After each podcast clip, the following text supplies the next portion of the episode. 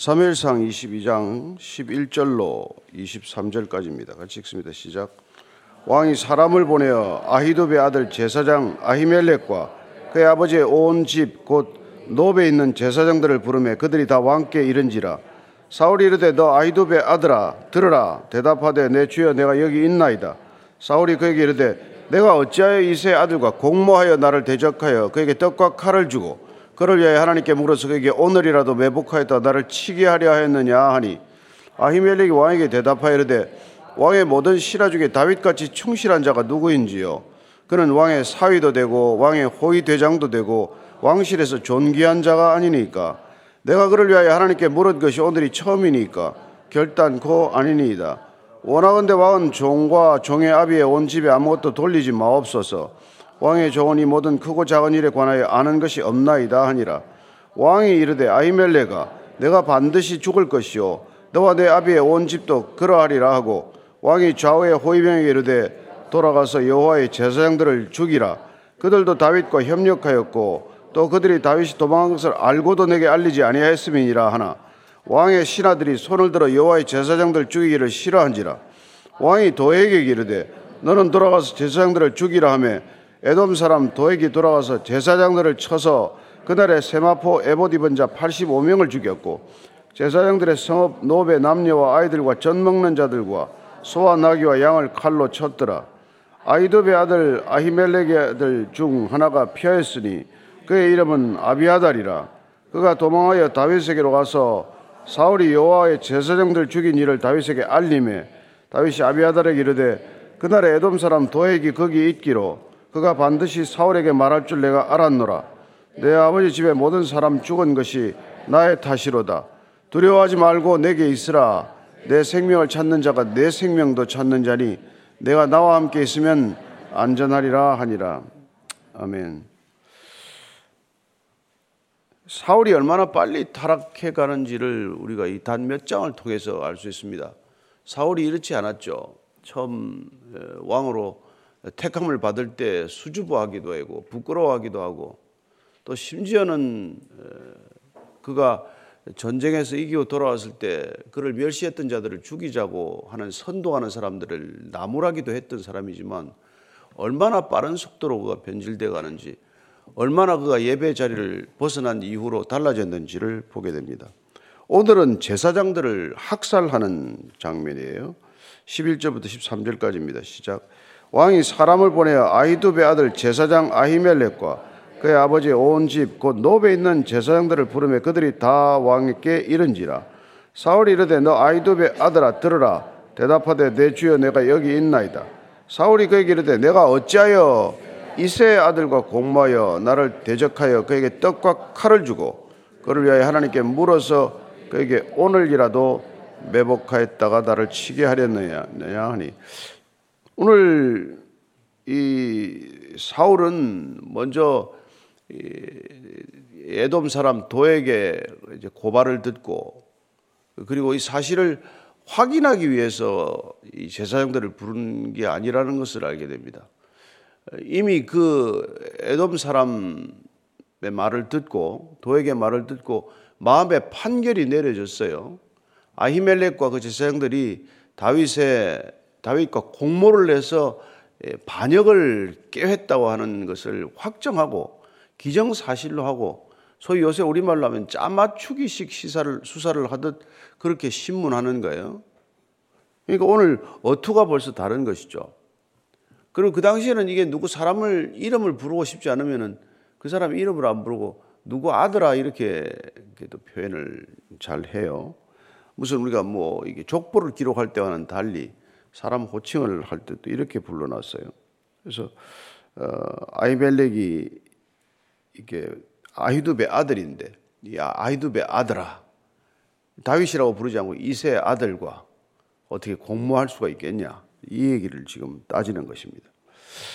그이 지금 나를 대적해서 그에게 떡과 칼을 주고 하나님께 물어서 나를 치게 하려 하였느냐 이건 지금 신문이 아니죠. 조사 과정이 아니고 경위를 살피는 게 아니잖아요. 경위를 살핀다면 내가 어떻게 해서 다윗에게 칼을 주게 되었느냐? 넌 왜 칼을 주었느냐? 넌 왜 그에게 떡을 주었느냐? 이게 질문 순서 아닙니까? 근데 오늘 보니까 너는 왜 떡과 칼을 줘서 나를 치게 하였느냐?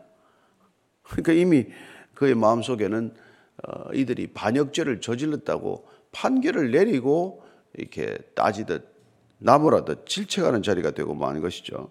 자, 14절 15절입니다. 시작. 아히멜렉이 왕에게 대답하여 이르되 왕의 모든 신하 중에 다윗과 같이 충실한 자가 누구인지요? 그는 왕의 사위도 되고 왕의 호위대장도 되고 왕실에서 존귀한 자가 아니니까 내가 그를 위하여 하나님께 물은 것이 오늘이 처음이니까 결단코 아니니다. 원하건대 왕은 종과 종의 아비의 온 집에 아무것도 돌리지 마옵소서 왕의 종은 이 모든 크고 작은 일에 관하여 아는 것이 없나이다 하니라.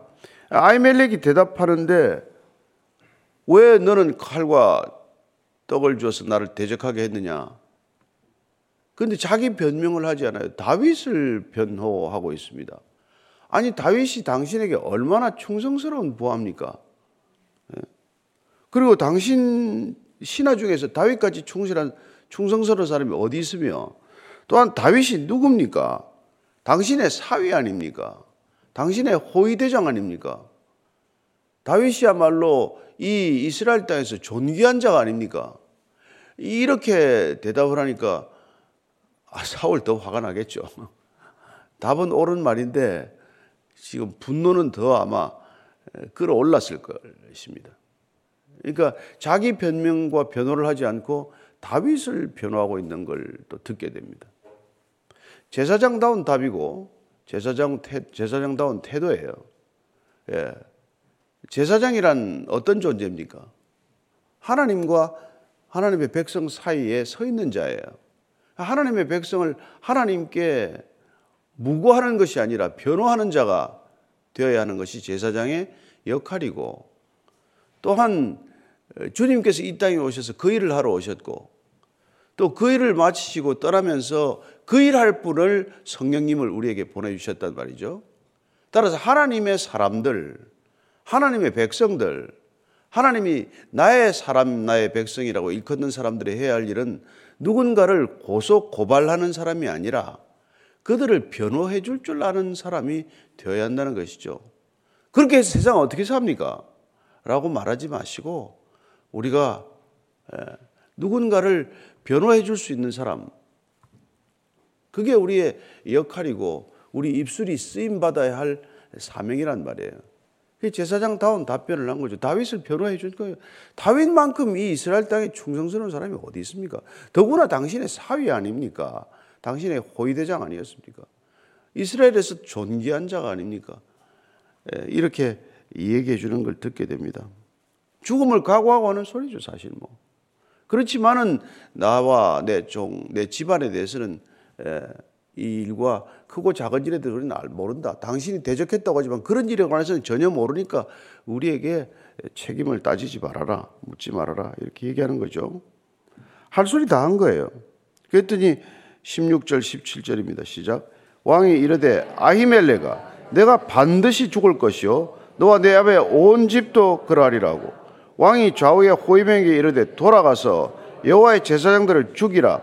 그들도 다윗과 협력하였고 또 그들이 다윗이 도망한 것을 알고도 내게 알리지 아니하였음이니라 하나 왕의 신하들이 손을 들어 여호와의 제사장들 죽이기를 싫어한지라 바로 이 말 한마디에 판결이 내려졌어요. 그죠? 뭐 다른 신문 과정이 아니잖아요. 바로 즉결 처분이나 마찬가지예요. 내가 반드시 죽을 것이다. 사형 선고를 언도한 거예요. 그리고 너와 내 아비의 집도 다 별절될 것이다.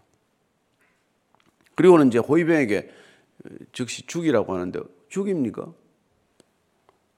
여호와의 제사장들 죽이라고 그랬더니 안 죽여요. 여기 보니까 죽이기를 싫어하니라 이렇게 되어 있는데 예, 죽이기를 꺼려하는 거죠. 죽이려고 하지 않았다는 거예요. 그럼 뭡니까? 호위병입니까? 이미 호위병들도 왕명에 저항하는 것을 보지 않습니까? 왕의 명령이 가장 최측근 호위병이란 것은 뭐 자기를 위해서 기꺼이 죽음을 뭐 불사하는 사람들이 호위병인데 왕이 명령을 내렸지만 명령이 예, 하달되지 않고 명령대로 시행되지 않는 그런 모습을 벌써 보는 거예요. 그럼 왕의 지도력이 뭡니까? 왕명이 효력을 발휘하지 못하면 이미 왕권은 떨어진 거죠. 예, 사울은 이미 왕으로서의 지위나 권위나 모든 것들이 추락하고 말았다는 것이죠. 호위병에게 또 실제로 또 죽어라 죽이라고 그러는데 누가 그렇게 선뜻 죽이겠습니까? 제사장들을. 죄 없다는 거 다 아는데. 그러니까 참 호위병들로서는 그, 그 순간에 어떤 갈등이 있습니까? 왕의 명령을 따라야 할 것인가? 하나님의 사람들을 지켜야 할 것인가? 손을 대지 말아야 할 것인가? 이 순간적인 갈등에 빠지지 않겠습니까? 그러니까 왕명을 따를 것인가? 왕명보다도 더 위에 있는 하나님의 법을 따를 것인가? 무고한 백성들의 피를 흘리지 마라. 고 하는 하나님의 명령이 기억되는 사람이라면 왕명에 저항하게 되는 것이죠. 예. 이게 우리가 순교하는 이유란 말이에요. 세상 법보다도 더 높은 하나님의 법을 따르는 사람들은 이 세상을 살아가는 과정 전체가 순교의 과정이라는 것을 잊지 마십시오. 하나님의 명령을 우리가 따르기로 결정했다면 하나님의 명령과 배치되는 세상의 명령을 따를 수가 없게 되기 때문에 우리는 날마다 순교적 상황을 맞닥뜨린단 말이에요. 때로는 그게 사장의 명령일 수도 있고, 때로는 그게 바로 내 윗사람의 명령일 수도 있고, 예. 양심을 속이라, 거짓말을 해라. 그거 안 되는데 어떻게 하냔 말이에요. 이런 상황들을 우리가 수시로 만나게 된다 이 말입니다. 따라서 우리가 살아가기 위해서는 날마다 하나님의 말씀을 먹고 하나님의 말씀을 살기로 결단하는 정말 피를 흘리는 노력이 없으면 피 흘리기까지 죄와 싸워 이겨내지 않으면 우리는 이 길을 못 가는 길이에요. 어쩌면 지금 뭐 이 사울로서는 호위병들 전체가 베냐민 지파 자기 지파예요. 조금 전에 에셀 나무에서 단창을 들고 무슨 뭐 어전 회의를 한답시고 할 때 보면은 전부 베냐민 사람들이에요. 그는 이미 이스라엘의 왕이지만 사실 다스리는 수준을 보면 베냐민 족장 수준이에요. 호위병들도 아마 자기 베냐민 사람들이었겠죠. 근데 이미 자기 지파의 사람들로부터도 호응을 받지 못하는 왕이 무슨 나라를 다스리겠습니까? 이미 왕권은 추락할 때도 추락했지만 그러나 어쨌건 그가 블레셋과의 싸움에서 전장에서 죽을 때까지 꽤 오랜 시간 백성들을 괴롭히고 주위 사람들을 피를, 피를, 피를 이렇게 부르는 일을 일삼는단 말이에요. 이게 다 뭡니까? 권력을 쥐었기 때문에 생긴 일이에요. 원래 그가 그랬습니까? 안 그랬어요. 기스의 아들로서 나귀 찾으러 다닐 때, 예, 뭐 그리고 사무엘이 와서 기름 부을 때, 그때만 해도 뭐 왕으로 또 제비 뽑힐 때 숨었던 사람이고 부끄러워했던 사람이고 겸손했던 사람인데 날로 포악해지더니 드디어 미쳐버리고 말았다. 권력으로 사람이 미치고 말았다. 권력에 눈이 멀어버리고 말았다. 분별력과 이성은 사라지고 말았다. 이게 지금 사울의 모습 아닙니까? 이런 일들이 여러분 사울만이 아니라 이 시대도 동일하게 일어난 일이고 우리 주변에 흔히 있는 일이에요. 돈이 좀 생기더니 사람이 미쳐버렸다. 한둘이 보셨습니까? 인기가 좀 올라가더니 사람이 좀 뭐 돌아버렸다. 여러분 그게 한두 가지가 아니란 말이에요. 누구나 우리는 이런 소질을 가지고 있어요. 그 주위에 사람들이 떠나는 거죠. 누가 붙어 있겠습니까? 뭐, 뭐, 목구멍이 포도청이라서 월급 때문에 붙어 있는 사람도 있고 있겠지만, 그러나 그 마음은 천리 말리 다 떨어져 있지 않겠어요? 그랬더니 지금 왕이 호위대를 부릴 수 없는 상황이 된 거예요. 사실은 굿됐다예요. 왕명이 뭐 죽이라 그랬는데 아무도 안 죽이는데 뭐 그러면 왕이 뭐 내려놔야 되는 거죠. 그랬더니 이제 도액에게 이 일을 맡겨요. 에돔 사람이니까 뭐 하나님 잘 안 믿는 사람이야. 이건 무슨 상관이겠어요. 출세 초로의 기회죠. 그러니까 문제는 권력이 있으면 이 주위에 꼭 이런 사람들이 또 붙어 있단 말이에요. 아무도 명령을 안 따르지만 그때 명령을 따르는 한 사람이 결국은 출세한 사람 아니에요? 18절 19절입니다. 시작. 왕이 도에게 이르되 너는 돌아가서 제사장들을 죽이라 하며 에돔 사람 도액이 돌아가서 제사장들을 쳐서 그날에 세마포 에봇 입은 자 85명을 죽였고 제사장들의 성읍 노베 남녀와 아이들과 젖 먹는 자들과 소와 나귀와 양을 칼로 쳤더라. 우리가 한두 줄 읽고 말지만 이거 얼마나 끔찍한 일이 지금 눈앞에 펼쳐진 거예요.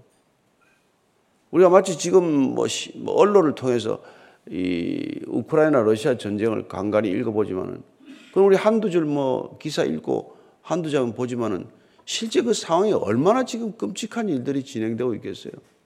이미 죽은 사람들은 수만 명 얼마나 많이 죽었으며 얼마나 많은 민간인들이 피해를 당했으며 상상할 수 없는 일들이 일어나고 있잖아요. 끔찍한 일들이. 비록 뭐 조금 멀리 떨어진 일이지만은 이건 우리가 시간적으로 공간적으로 훨씬 더 먼 시간 전에 일어났던 일이지만은 한 마을을 진멸하는 일이 생긴단 말이에요. 제사장들 85명을 전부 죽이거니와 그 제사장들이 살던 논 마을 전체 제사장들의 아내와 아이들과 무슨 뭐 예, 소와 나귀와 양을 다 죽였대요.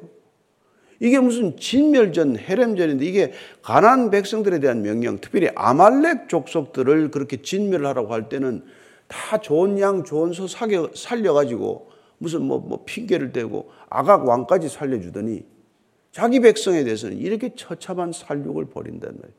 이게 이스라엘의 왕입니까? 자기 백성을 이렇게 죽이는 게. 왜? 근데 도액이란 작자는 뭐 어차피 뭐 이게 에돔 사람인데 뭐 예, 이스라엘 백성 죽이는 거뭐뭐 원수 갚는 거나 마찬가지죠. 얼마나 기획했어요.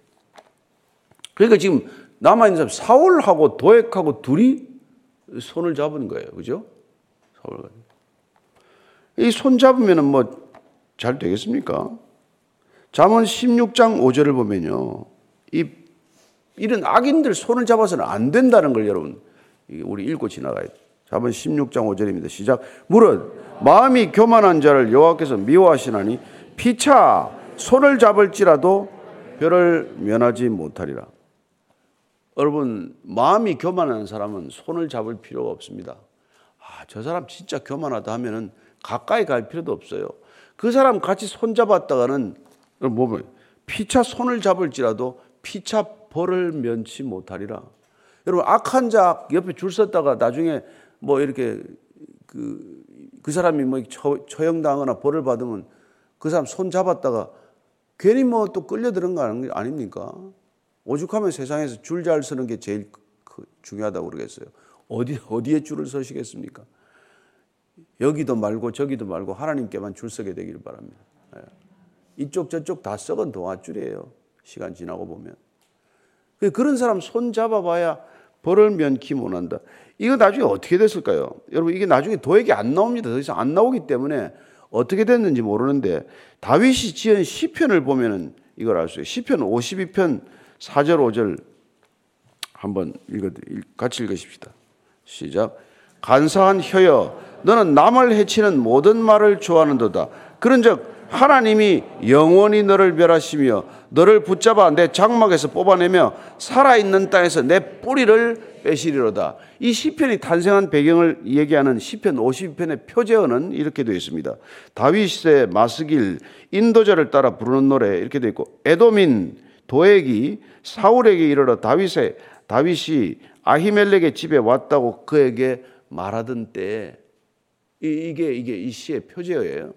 그래서 1절부터 한번 더 읽어드리면 포악한 자여 내가 어찌하여 악한 계획을 스스로 자랑하는가? 하나님의 인자하심은 항상 있도다. 내 혀가 심한 악을 꾀하여 날카로운 삭도같이 간사를 행하는도다. 내가 선보다 악을 사랑하며 의를 말함보다 거짓을 사랑하는도다 그러나서 우리가 읽은 이 간사한 혀여 너는 남을 해치는 모든 말을 좋아하는도다 그런즉 하나님이 영원히 너를 멸하시며 너를 붙잡아 내 장막에서 뽑아내며 살아있는 땅에서 내 뿌리를 뽑아버리겠다. 그 다윗이 나중에 왕이 되고 뿌리 안 뽑았겠습니까? 도액은 왕 되기 전에 죽었다고 봐야죠. 그죠?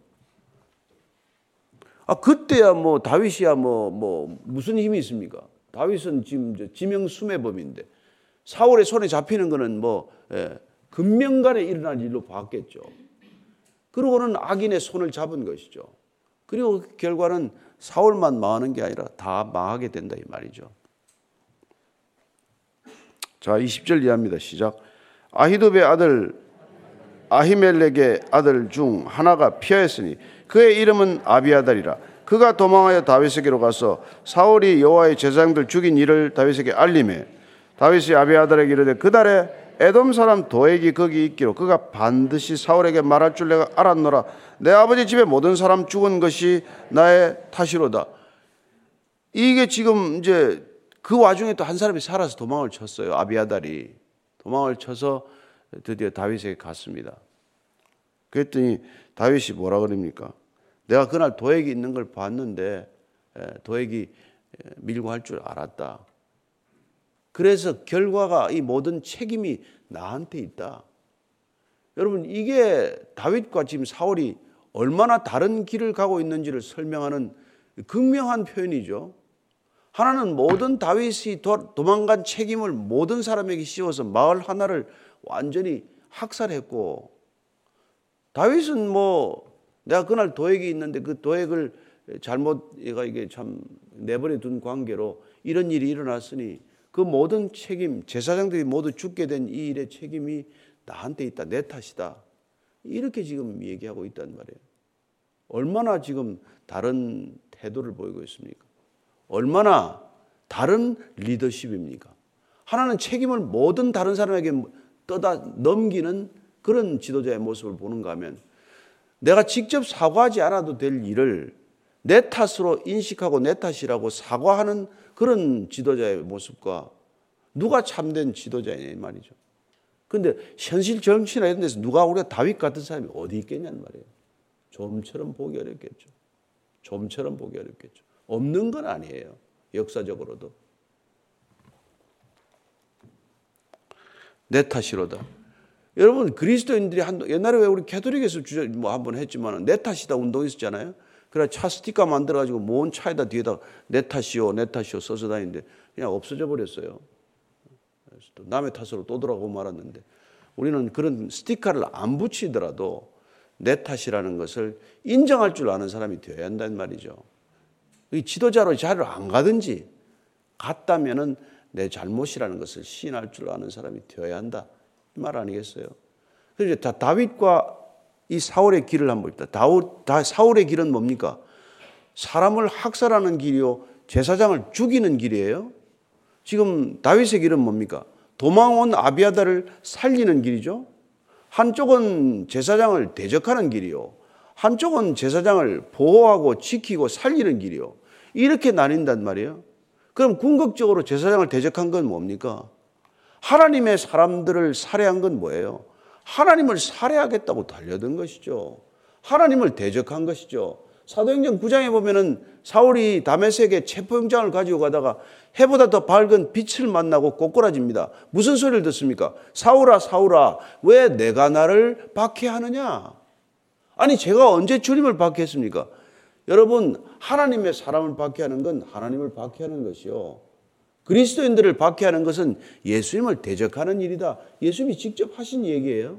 그죠? 아십니까? 네. 그리고는 다윗은 이렇게 말합니다. 23절이죠. 시작. 두려워하지 말고 내게 있으라. 내 생명을 찾는 자가 내 생명도 찾는 자니 내가 나와 함께 있으면 안전하리라 하니라. 내가 나와 함께 있으면 안전하리라. 이렇게 말할 수 있는 다윗으로 지금 성장해 가고 빚어져 가고 있고 굳건한 믿음 위에 세워져 가고 있다. 이 얘기예요. 하나님을 믿는 사람은 이렇게 정말 진실로 하나님 안에서 든든히 세워지는 성숙한 인격이 되고 있다는 뜻이죠. 그렇잖아요? 하나는 점점 망가지는 인생을 살고 있고 하나는 점점 튼튼히 세워지는 인생을 살고 있다는 것입니다. 어느 길을 갈 것입니까? 어떤 것이 믿음의 길입니까? 어떤 것이 우리가 그리스도인의 길입니까? 그 길 끝까지 잘 완주하시게 되기를 바랍니다. 그래서 사울은 디모데에게 이렇게 말합니다. 디모데후서 2장 22절 읽고 마칩니다. 시작.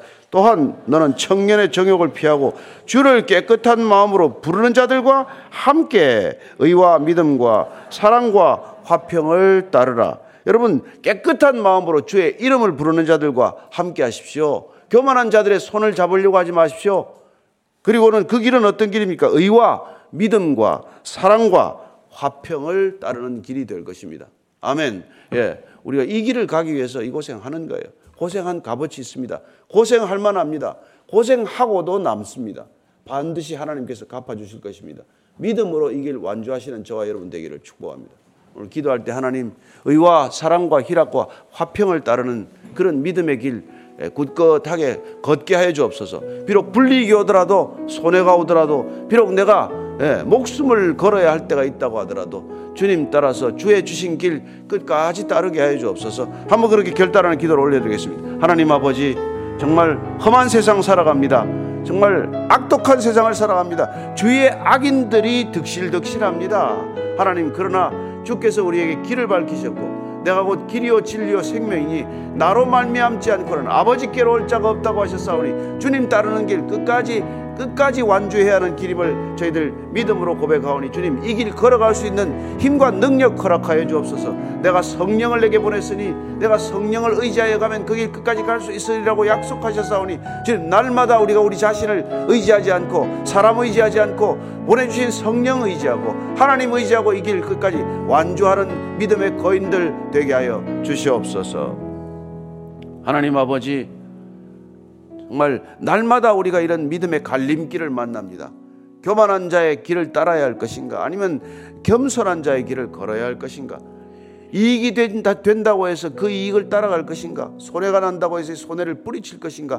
날마다 갈등하는 순간 하나님이 길이 되어 주시고 주님이 길이 되어 주시고 성령님 인도해 주셔서 하나님 믿음의 길 끝까지 완주할 수 있는 믿음의 사람들 되게 하여 주시옵소서. 이제는 십자가에서 그 믿음을 지키시고 믿음의 끝이 어떠한가를 보여주신 우리 구주 예수 그리스도의 은혜와 하나님 아버지의 사랑과 그 길 완주할 수 있도록 우리를 끝까지 동행하시는 성령님의 인도하심이 오늘도 사울의 길이 아니라 다윗의 길 함께 걷기로 결정한 이제 고기 숙인 모든 믿음의 형제 자매들 위해 지금부터 영원까지 함께 하시기를 간절히 축원하옵나이다. 아멘.